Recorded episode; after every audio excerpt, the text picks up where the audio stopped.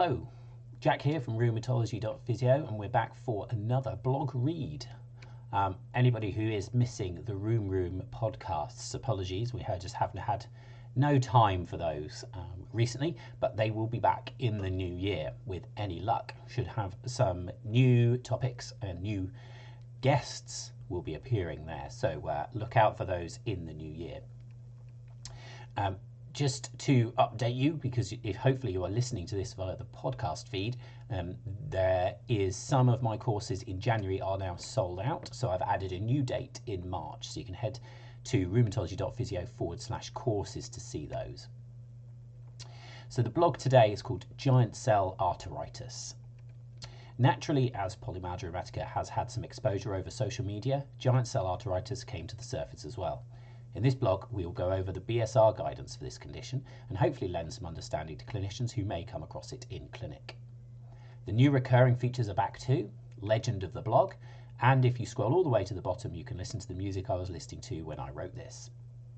And for the listeners, we will be putting a little excerpt of that at the end as well.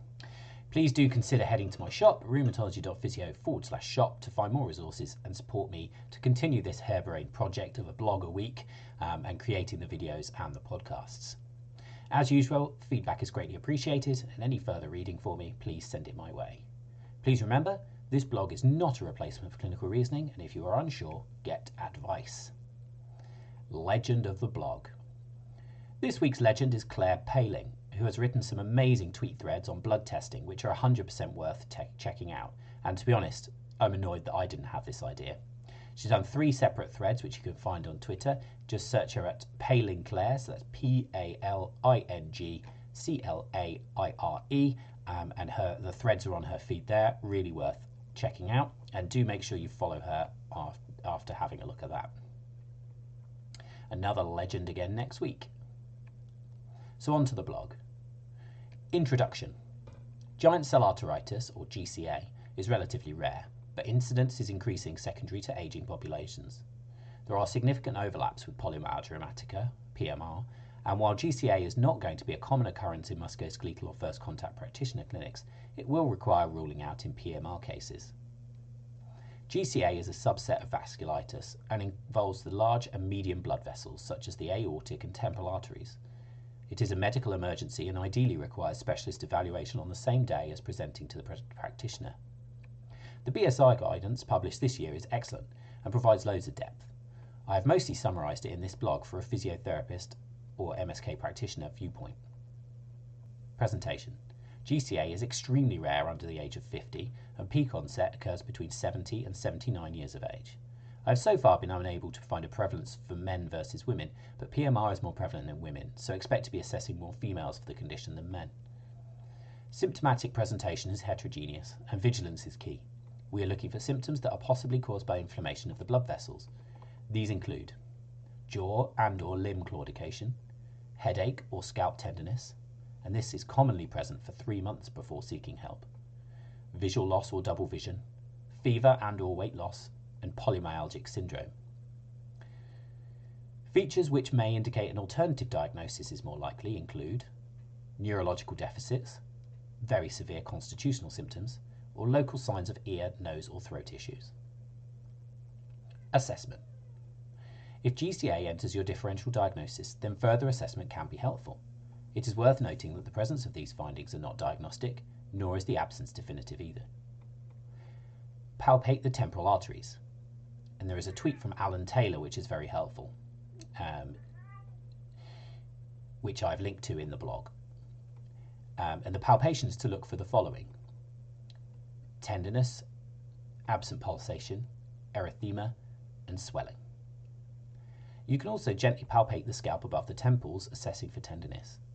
Other signs of scalp tenderness are pain with hair brushing and inability to wear a hat.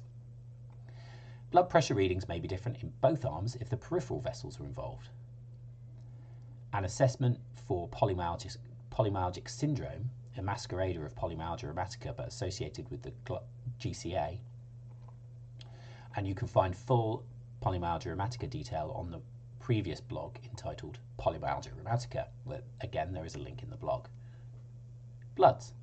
If suspicious, we are not going to be requesting bloods. However, it is worth noting that if recent blood results are available, if someone was testing for PMR, for example, then a normal ESR makes GCA much less likely. CRP may be raised, and in the full blood count, platelets may be raised. Investigation. Current gold standard is a temporal artery biopsy. This can be supplemented with ultrasound imaging of the temporal arteries and axillary arteries. Some people reading this blog will have a point of care ultrasound, which will be able to utilize this. It is outside the scope of this blog to discuss that, and I suggest specific training is required. Onward referral. As mentioned, GCA is a medical emergency and requires assessment by a specialist, ideally on the same day, but all patients should be seen within 3 days. This will usually be a rheumatologist, but in the cases of visual loss, an ophthalmologist is also necessary.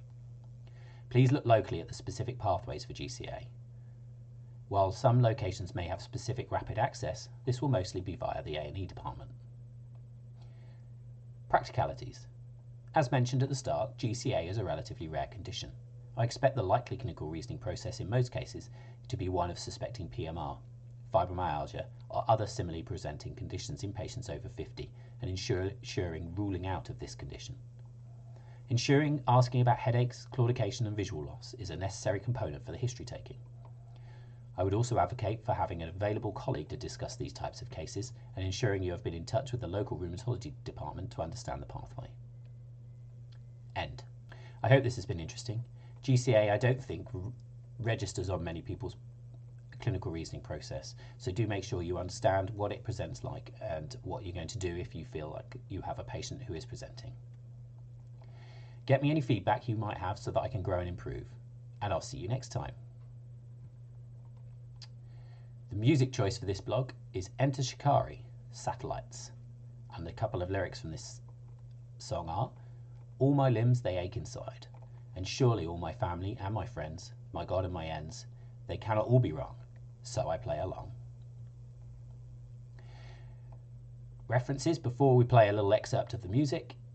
Sarah Mackie et al., British Society for Rheumatology Guideline on the Diagnosis and Treatment of Giant Cell Arteritis, published in Rheumatology in 2020, and Smetana and Schmerling, Does This Patient Have Temporal Arteritis?, published in JAMA 2002. I'll leave you with the music, and I'll see you next time for the blog read. All my limbs, they ache inside, and surely all my family and my friends, my God and my ends, they cannot all be wrong, so I play along. We refrain from touch, we are satellites, da-da-da-da-da, in a cosmic dance amongst the northern lights.